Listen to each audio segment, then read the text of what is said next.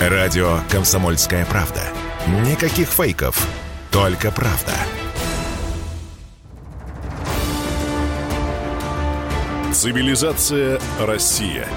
Программа Анны Шафран о том, каким будет наше завтра. Здравствуйте, друзья, это Анна Шафран. Приветствую вас на радио «Комсомольская правда». Мы обсуждаем главный и генеральный вопрос в рамках программы «Цивилизация Россия», каким будет наше завтра. Главный вопрос еще раз, потому что итоги э, тех событий, которые мы сегодня с вами переживаем, они для нас известны. Да, это э, будет не так быстро и скоро. Э, постепенно мы будем зажимать удавку на горле нашего врага, но то, чем кончится, все мы знаем абсолютно точно. Это наша полная и безоговорочная победа, и не просто наша в очередной раз. Россия и цивилизация Россия освобождает мир от скверны. Вот так именно обстоят дела, и стоит вопрос. Но как будет выглядеть мир после того, как будет завершен очередной виток противостояния? Мы разбираем положение вещей в самых разных сферах общественных отношений, и сейчас на очереди Армия. Сегодня в первом часе программы гость нашей студии Андрей Викторович Гурулев, генерал-лейтенант запаса и член Комитета Госдумы по обороне. Андрей Викторович, здравствуйте. Здравствуйте. Друзья, я напомню вам наши контакты. СМС, портал WhatsApp, Viber и Telegram плюс 7 967 200 ровно 9702. Пишите нам сюда. Ну, э, я вот такой вопрос, Андрей Викторович, вам задала бы в первых строках, отталкиваясь от э, названия программы «Цивилизация Россия». Мы говорим в рамках премьерной недели о том, почему Россия – это отдельная цивилизация. И мне кажется, что на передний план здесь выходит вопрос служения. И я бы вам, как человеку военному, как офицеру, хотела бы задать такой вопрос. А чем вообще, с вашей точки зрения, отличается служение или служба от обычной работы? Да вы знаете, работа это когда человек по собственной воле или по найму выполняет какие-то обязанности и за это получает заработную плату, соответственно, больше или меньше та, которая достойна его проделанному труду. Служба – это самоотдача во имя своей Родины. И когда говорят о том, что там много платят военным, мало платят, дело не в этом. Никто за зарплату, за Родину жизнь давать не будет. За Родину отдадут жизнь, за Родину, за родителей, за жену, за детей, за брата, за сестру. Вот за это могут пожертвовать своей жизнью, а не за Родину. Причем человек, который служит Родине, в вооруженных силах или другой силовой структуре, давая присягу на верность этой Родине, он априори изначально это под собой подразумевает. Я думаю, я довольно-таки доступно эту тему объяснил. А русский солдат и русский человек – я думаю, что здесь можно поставить знак тождества, потому что для русского человека идея вот служения службы, она как-то во главе угла, наверное, всегда стояла. А я бы сказал бы российский человек. У нас крайне многонациональная страна, и сейчас те, кто уничтожает фашизм на территории Украины, там и русские, и чеченцы, и татары, и буряты, и мордва с марийцами, и чуваши с калмыками. Там все, все россияне, объединенные единой идеей любви к своей большой родине, к своим историческим корням, к своему укладу жизни, к той цивилизации, которая называется Россией.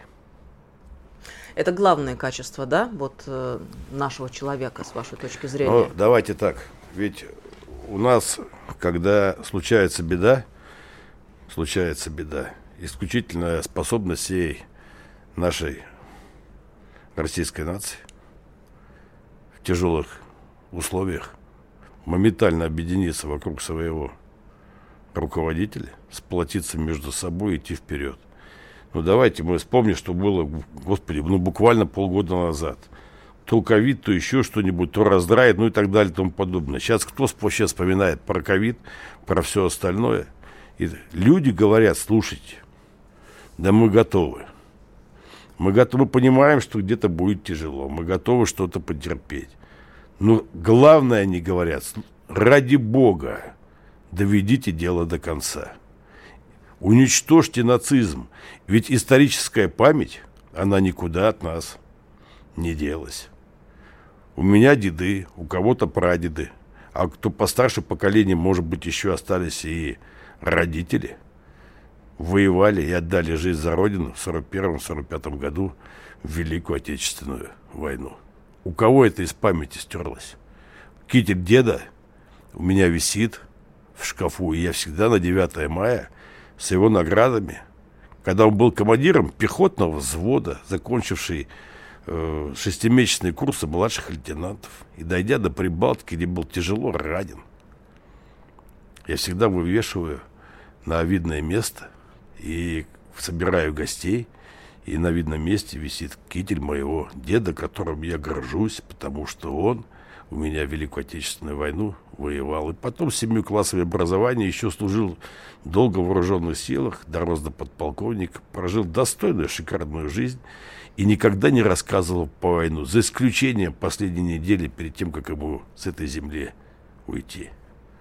И тогда, конечно, я много чего интересного почерпнул. К сожалению, тогда еще не было доступных таких диктофонов и тех средств коммуникации, где можно было бы это записать. Но это до такой степени дорогого стоит, что прекрасно понимаешь ту тяжесть, которую они прошли в то время, борясь с нацизмом, с немецким, да не только с немецким, с европейским фашизмом. Мы же привыкли с немецким. Воевала-то против нас вся Европа. В принципе, что по сути получилось и сегодня.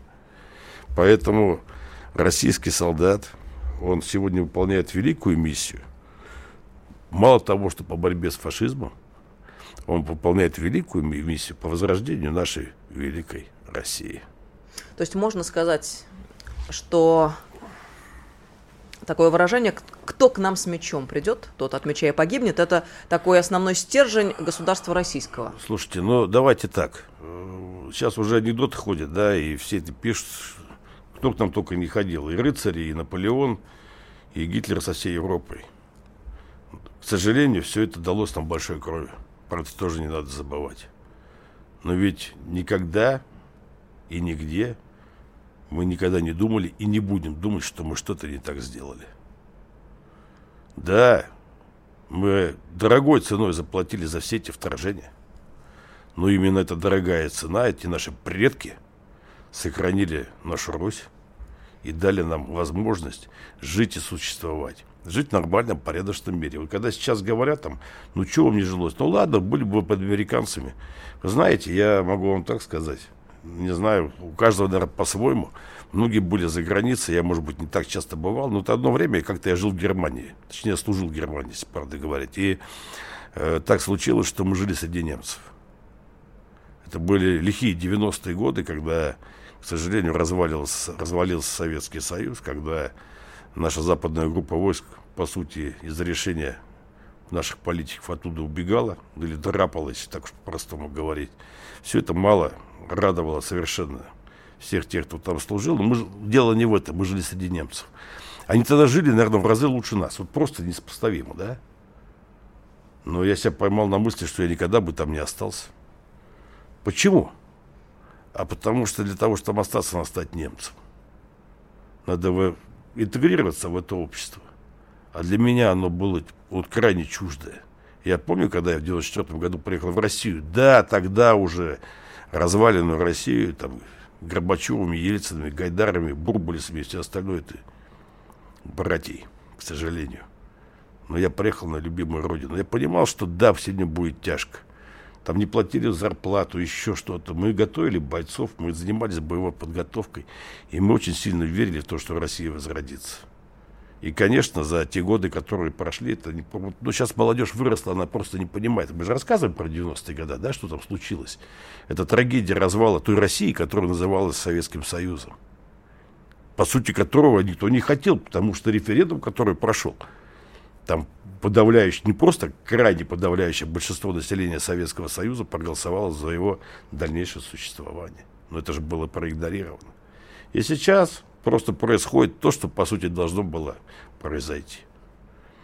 Мы когда говорим о том, что э, уничтожаем врага, до этого уже нам говорили как, ну вот, там, понятно, братский народ. Ну, ребята, братский народ, братский. Причем русский народ в основе своей. Никакие там не украинцы, все это искусственно созданная такая национальность, откровенно говоря. Она создана еще была Владимиром Ильичем в свое время, его великой статьей о праве нации на самоопределение, отданной областям. Но в Новороссии никаких украинцев никогда не было. Хотя дед мой, который китель висит, он украинец. Он был ярый сторонник Советского Союза, он всегда гордился нашей победой. У него никогда в мыслях не было, что кто-то от кого-то должен отделяться. Поэтому сейчас, сегодня наш солдат выполняет крайне тяжелую, но нужную работу при поддержке практически 100% всего населения нашей страны. Вот я бы хотела продолжить эту мысль а, таким образом. Идеалы наши, с вашей точки зрения, опять-таки, как человека военного. Что есть главные идеалы России как цивилизации? Это, наверное, страна, родина, свой родной край. Это, наверное, своя семья. Это родители, это корни. Это супруга, это, наверное, твои дети, твои родственники, твои близкие, знакомые. То дело, которому ты служишь, ну или работаешь, как мы говорили. Вот.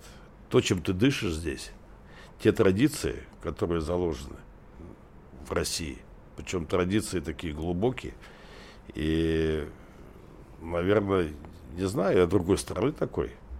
Вот, в, том, в той общей России, которая была Советским Союзом, эти традиции, в принципе, остались во всех тех республиках, даже э, не с подавляющим большинством русского населения. Они все также происходят и поддерживаются. Это вот великое то, что есть. Что такое Россия? Да, это громадная территория, да, это бескрайняя, наверное.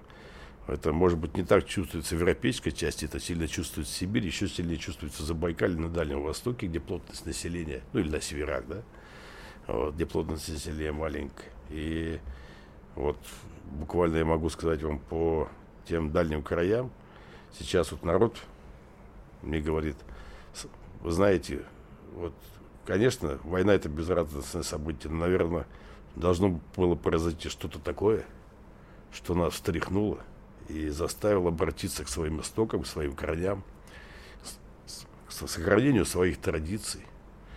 Наверное, понять, что такое наша Родина и как ее надо любить. Понять, что мы наконец-то должны быть вместе, что надо прекратить раздрай, что надо идти в одном направлении, надо созидать. Надо созидать, надо растить. А это целый комплекс мероприятий, начиная с того, где ты родился, Дети в садике воспитатели воспитывали. С образования, по которой уже язык сломали, говорите буквально сегодня, когда наш премьер-министр страны с правительством отчитывался перед Государственной Думой, там несколько раз поставили вопрос по образованию и очень большой нашей любви к баллонской системе образования, которую надо просто вышвырнуть одномоментно и больше про нее не вспоминать. Это, наверное, дальнейшее образование, и высшее, и среднее, профессиональное, которое мы полностью потеряли, к сожалению. Это, наконец-то, развитие производства, причем мощнейший этот толчок, который буквально определился вот за эти там, полтора месяца. Стало предельно понятно, что надо вот это свое, вот это свое. Нужны свои самолеты, свои автомобили, нужны свои станки. И вы знаете, это все дело пошло, у нас ничего не рухнуло. Мы хуже жить не стали. Да, где-то там цены прогуляли, сегодняшние торги там на этой бирже. Я спрашиваю, а знаете самое что интересно? А никому это уже не интересует. Вот, это фантастика. Вот это вообще фантастика. Что там, бакс 70, да и нам, в принципе, фиолетово. Сколько он там было. Вот я вот это удивился. Причем это не только среди народа, это даже среди тех людей, которые там владеют серьезным бизнесом. То есть есть предельное понятие, что мы вот здесь у себя что вот эта великая глобализация, она провалилась. Что завоевание России через западные ценности, оно в принципе не состоялось, потому что у нас это оказалось не работает вообще никак. Оно просто не работает. И я не знаю эти слои населения, но я понимаю, там сейчас говорят про эту пятую колонну. У нас этой пятой колонны раз-два да общался. Причем основная масса почему-то уже на лыжи встала и там где-то там уже тявкает из-за рубежа. Испуганные патриоты. Испуганные, ну да, да, там все эти друзья, которые есть. Причем на них никто особого внимания не обращает. И кроме, вы знаете, к ним нет ненависти, к ним есть чувство, вот я смотрю людей, спрашиваю, а у них есть такое чувство, наверное, отвращения. Брезгливости какой-то. Какой-то брезгливости, презрения. Вот, презрение. Ну, кто-то, все, Бог с тобой. И сейчас, когда вот это происходит, я очень рад, что уже 20 самолетов Ту-214 заложили на Казанском заводе «Сказка». Вообще, просто у меня как бальзам на сердце. У нас, говорит, сейчас, ну мы же не можем без Запада прожить. У нас нет того, всего, пятого, десятого. Сегодня Михаил Владимирович Мишустин сказал, ребят, да, у нас этого нет. Но давайте, дайте 2-3 года, у нас будет. Мы потерпим 2-3 года? Мы потерпим. Да легко. Да легко.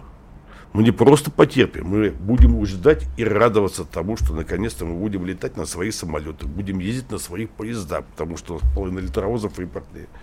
Говорят, ой, как хорошо ездят на ласточке. Но эту ласточку можно сделать в России. Вообще, во всем этом теме. У нас что, нет нормальных инженеров? Есть. У нас есть, нет вузов технических, которые готовят. У нас как-то в стране почему-то резко остались немножко, вот я не хочу их обидеть, но правда, в стране остались экономисты и юристы. Помните, у нас было, а сейчас как куда-то их сдуло почему-то, вот как-то не, особо незаметно. Потому что как-то по-другому страна-то зажила и дышит по-другому. И оказывается, что здесь не все дело в экономистах и юристах.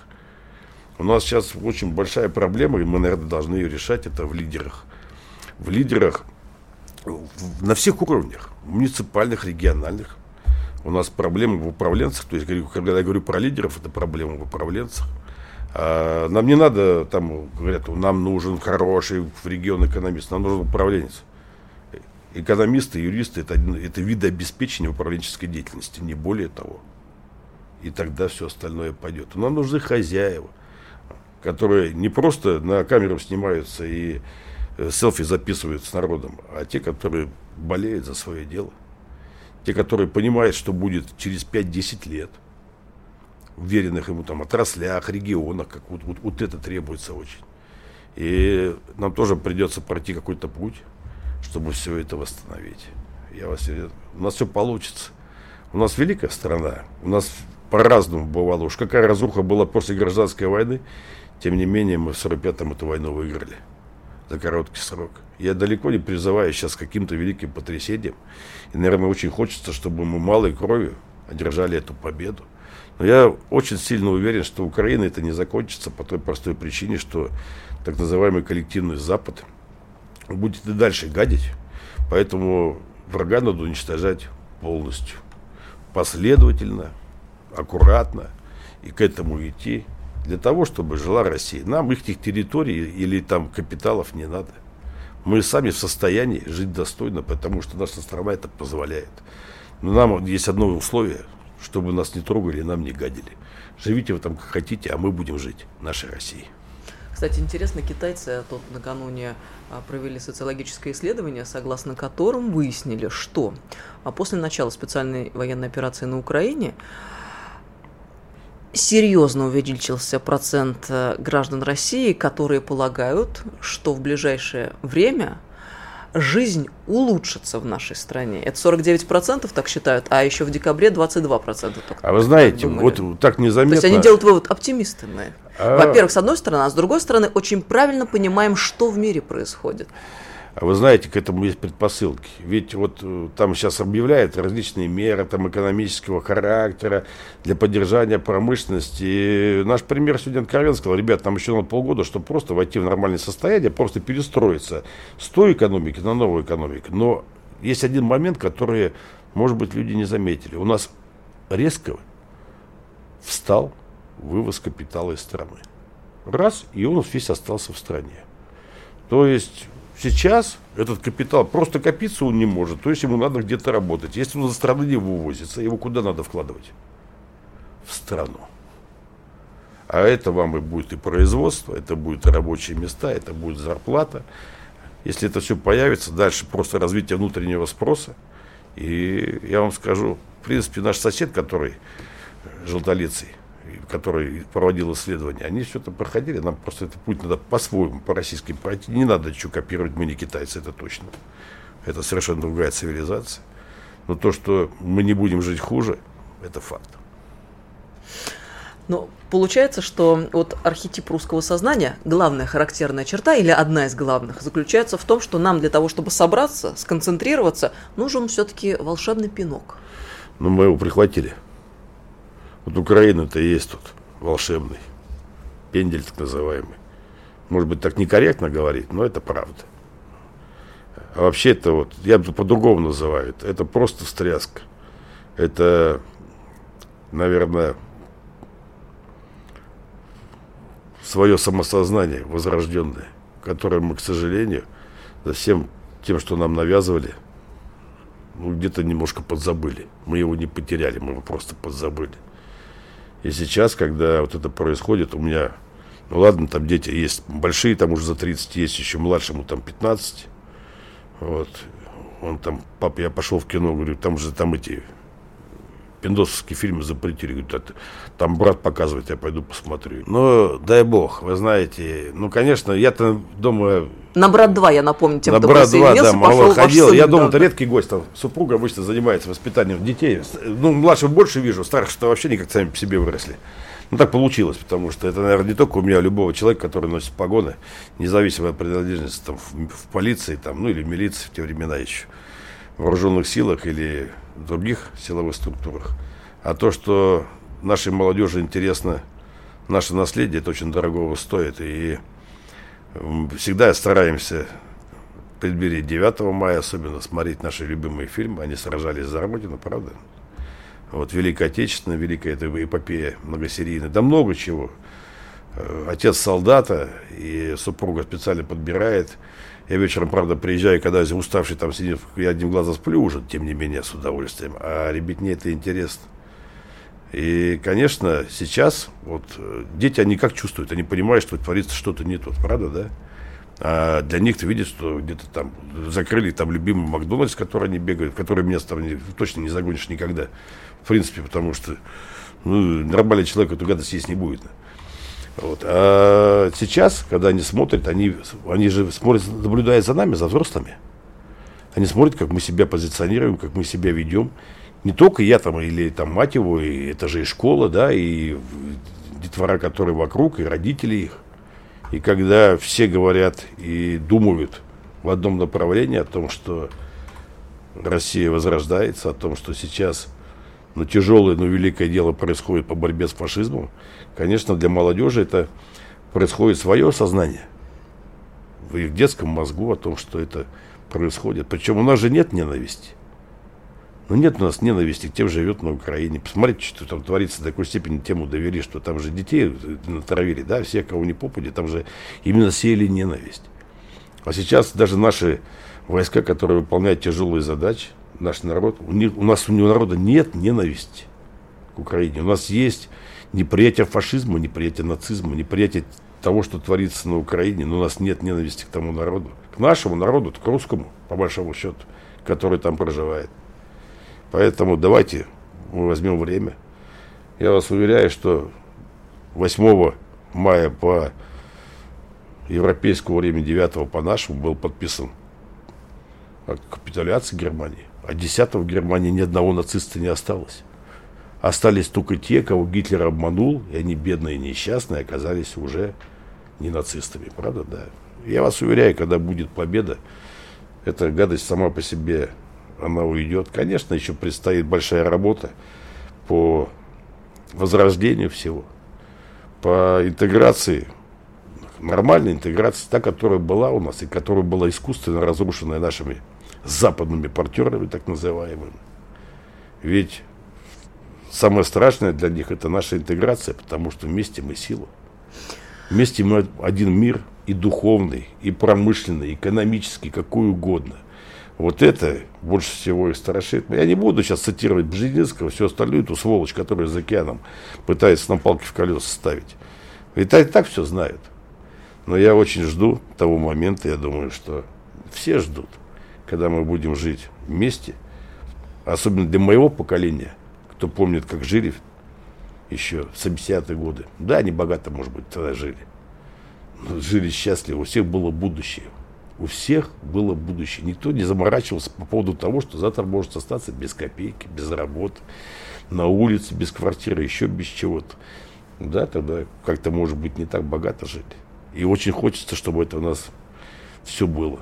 Все было в единой большой, нашей любимой, общей российской цивилизации. Но для этого хотелось бы побороть еще и внутреннего врага. Пятая колонна, вы сегодня упоминали, наш президент об этом говорил накануне очень четко и очень однозначно. А почему я вспомнила «Молодое поколение», фильм «Брат 2», а, к тому, что не удалось таки, мы констатируем, да, уже сегодня, ни коллективному Западу, ни а, представителям отдельным пятой колонны у нас внутри России окончательно деморализовать и разложить молодое поколение, но отдельные случаи, конечно, порой удивляют. Я к тому, что а, тут а, удивительный эпизод мы наблюдали. А, Иван Ургант прославился на всю страну. Большой патриот, мы знаем, который сейчас приехал, чтобы продать свое имущество в России, переехать окончательно в Израиль. Так вот, тут накануне что произошло, вице-губернатор Санкт-Петербурга Борис Петровский выразил надежду, что Иван Ургант сможет принять участие в традиционном празднике выпускников «Алые паруса» и даже стать его ведущим. Вот как вы полагаете, вообще а, уместно ли а, такого рода а, размышления официальных лиц в условиях проведения спецоперации на Украине и вообще в условиях глобального переформатирования в нашей стране, вот как к этому относиться?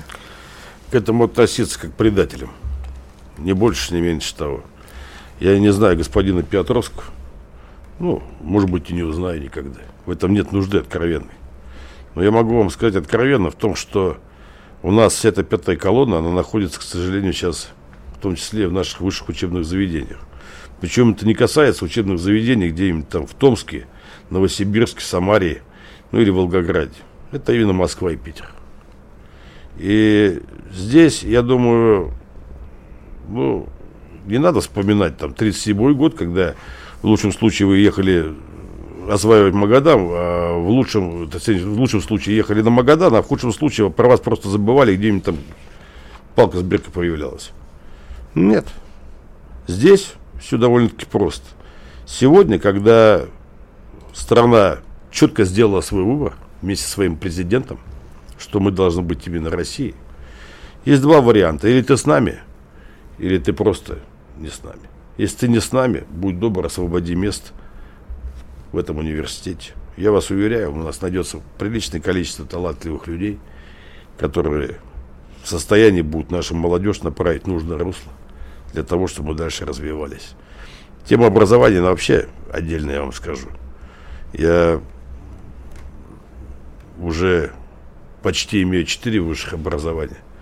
Три из них военные, это военное училище московское, здесь, которое находится в Москве, это Академия имени Фрунзе и Академия Генерального штаба. И не так давно я защитился на магистра в области государственного управления нашей Российской Академии Народного Хозяйства и, Государственной службы при президенте Российской Федерации.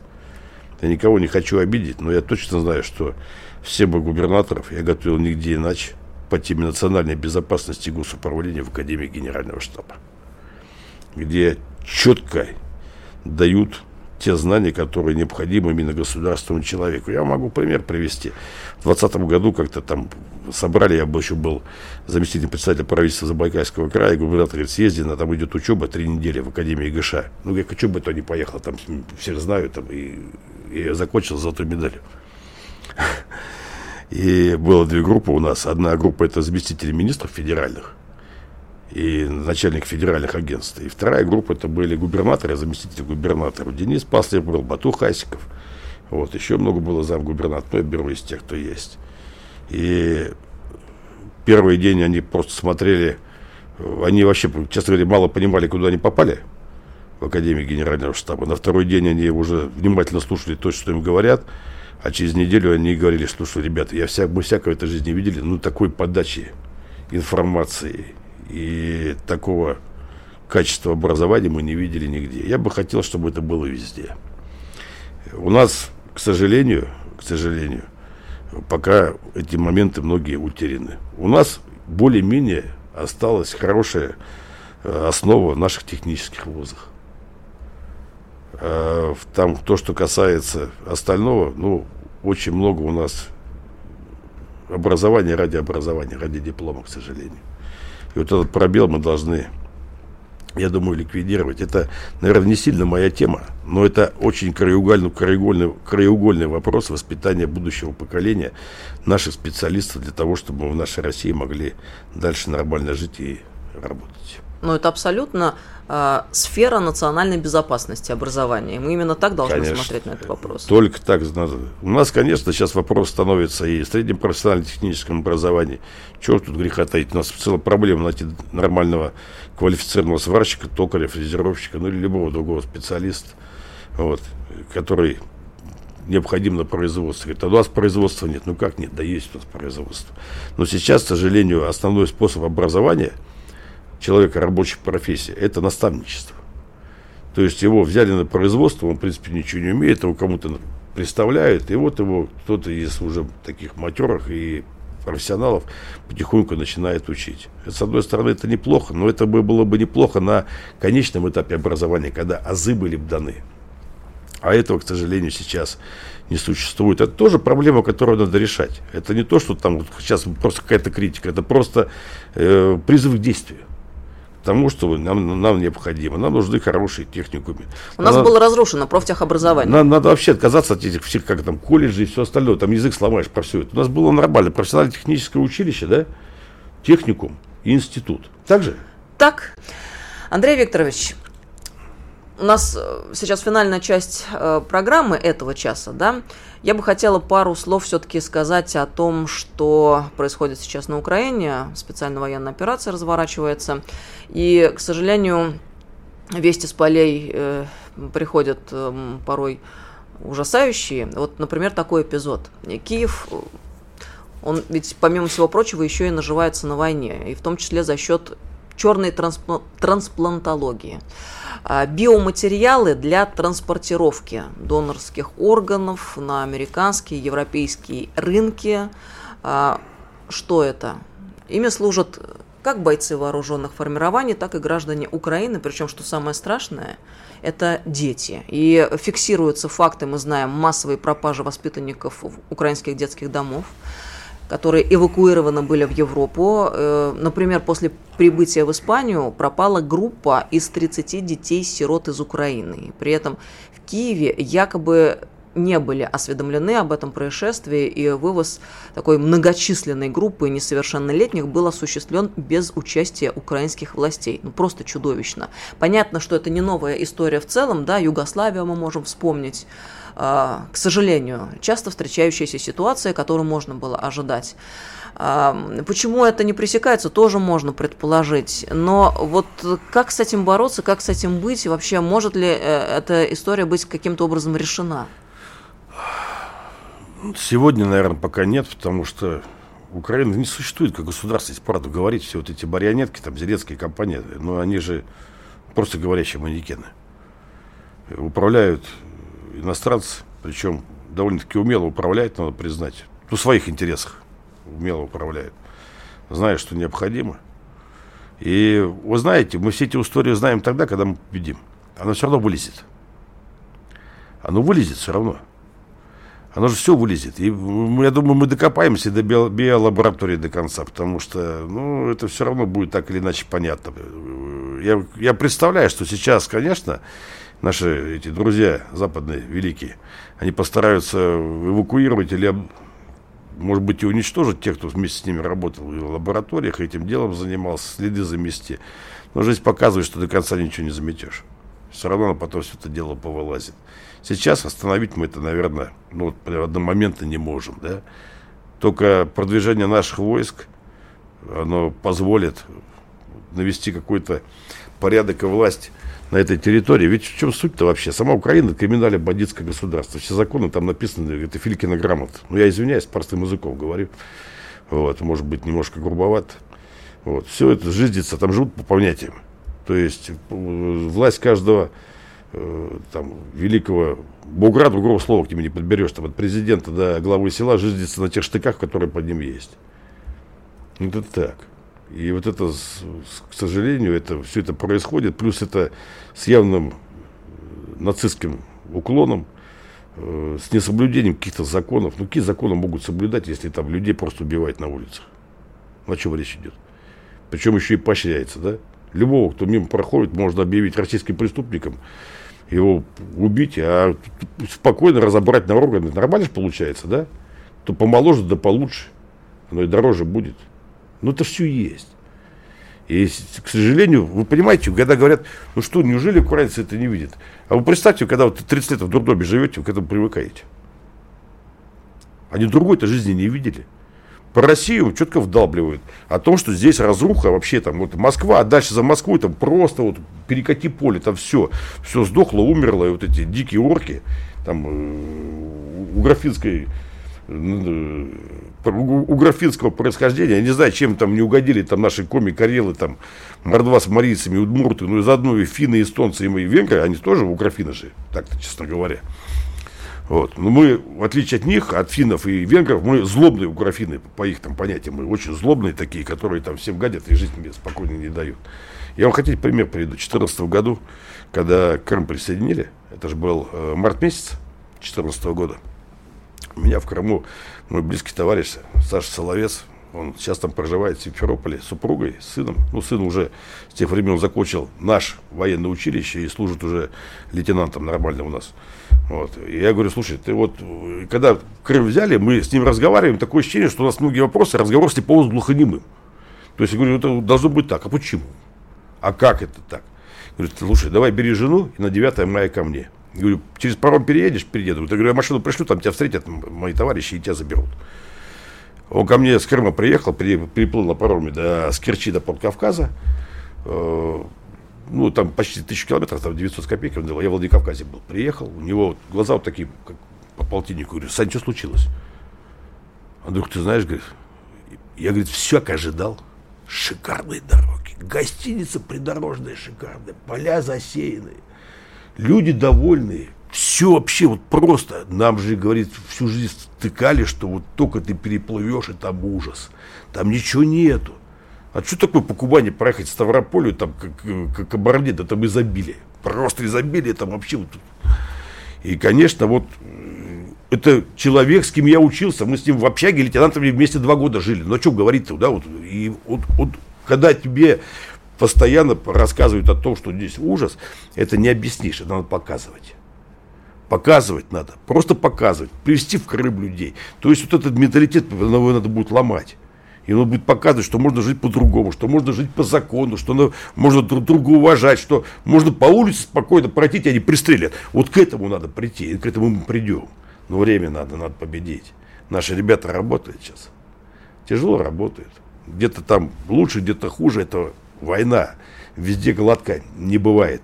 Потому что для любого командира, командующего, принятие решения – это уравнение с крайним несметным количеством неизвестных. Ты никогда не знаешь точно до каждой мелочи, где противник находится, где каждая огневая точка, где артиллерия, где авиация базируется, кто в какое время нанесут, где у них сколько беспилотников, ну и так далее и тому подобное.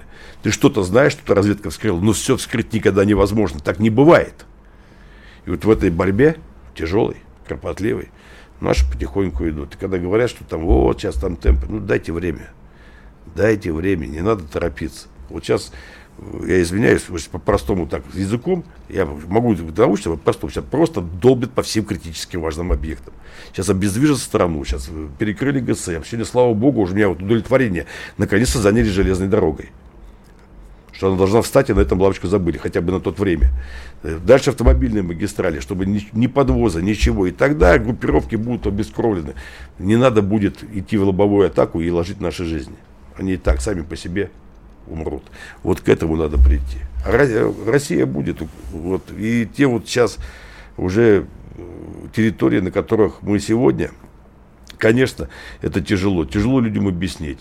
Но в первое самое главное сказать, что ребята, Россия навсегда. Вот это самое, я говорю, вот пришли Россия навсегда. Должна быть администрация. Люди почему боятся, что у нас же первоначально какие были цели? Мы придем, власть поменяем и вроде на этом все. Уже понятно, что это совершенно уже не, не, не то. Что сейчас совершенно другая ситуация. Сейчас Вторая Великая Отечественная борьба, война по борьбе с фашизмом. Вот по ней-то мы идем. И везде, где мы зашли на этих территориях, мы должны полностью обеспечить верховенство российских законов на данном этапе. А где должен трибунал состояться по итогам, как считаете? Я думаю, в Донецке. В Донецке. Потому что Донецк, а может быть и в Мариуполе. А может быть и в Мариуполе. Сейчас там наши войска совместно с Росгвардией в том числе с ребятами, которые приехали с нашего Кавказа, они достойно все работают там, все достойно работают. Мариуполь как символ вот этого великого сопротивления нашей народнорусскости, как боль и страдания тех жителей, которые выходят, мы их, слава богу, сейчас показывают. Помните, первые три дня провал был? А сейчас все это видно. Люди понимают, о чем идет речь. Они понимают, что надо хоть как-то своих сберечь. Они понимают, что даже в этой бойне где-то затрагивается и страдает мирное население. Может быть, даже где-то гибнет. Но, к сожалению, они это понимают необходимость. И мариупольцы, которые выходят, они об этом говорят. Почему так сопротивляется пятая колонна в самых высших эшелонах власти? тому, чтобы это состоялось? Я думаю, надо просто политическую волю с ней расстаться. Пускай сопротивляются радостно где-нибудь в районе Магадана. Нужно найти спокойно эту причину их туда отправить. Причем от Нижнего Бестяха до Магадана еще железку тянуть, я думаю, лет 10 времени хватит вполне уверенно. Поэтому все это решаемо. И когда говорят, что это же опять репрессии, это не репрессии. Ты или за родину, или буду махай кайлом. Приучайся к любви к родине. На ее же благо. Андрей Викторович, спасибо вам большое за такую духоподъемную беседу. Андрей Викторович Горулев, генерал-лейтенант запаса и член Комитета Госдумы по обороне. Вам спасибо, мы победим. В этом нет никаких сомнений. Победа будет за нами. Цивилизация Россия вновь выходит на передний план, выступает в авангарде, и всем мы сейчас покажем, как положено и как должно быть. Победа будет за нами. Все получится. Андрей Викторович, спасибо большое за беседу и ждем вас вновь в нашей Встретимся. студии. Спасибо вам. Друзья, через пару мгновений продолжим программу и поговорим более подробно об американских биолабораториях, которые действуют на Украине, а также о том, что ВОЗ, оказывается, была в курсе происходящего. Это программа «Цивилизация Россия». Сейчас новости. Цивилизация Россия. Радио «Комсомольская правда». Только проверенная информация.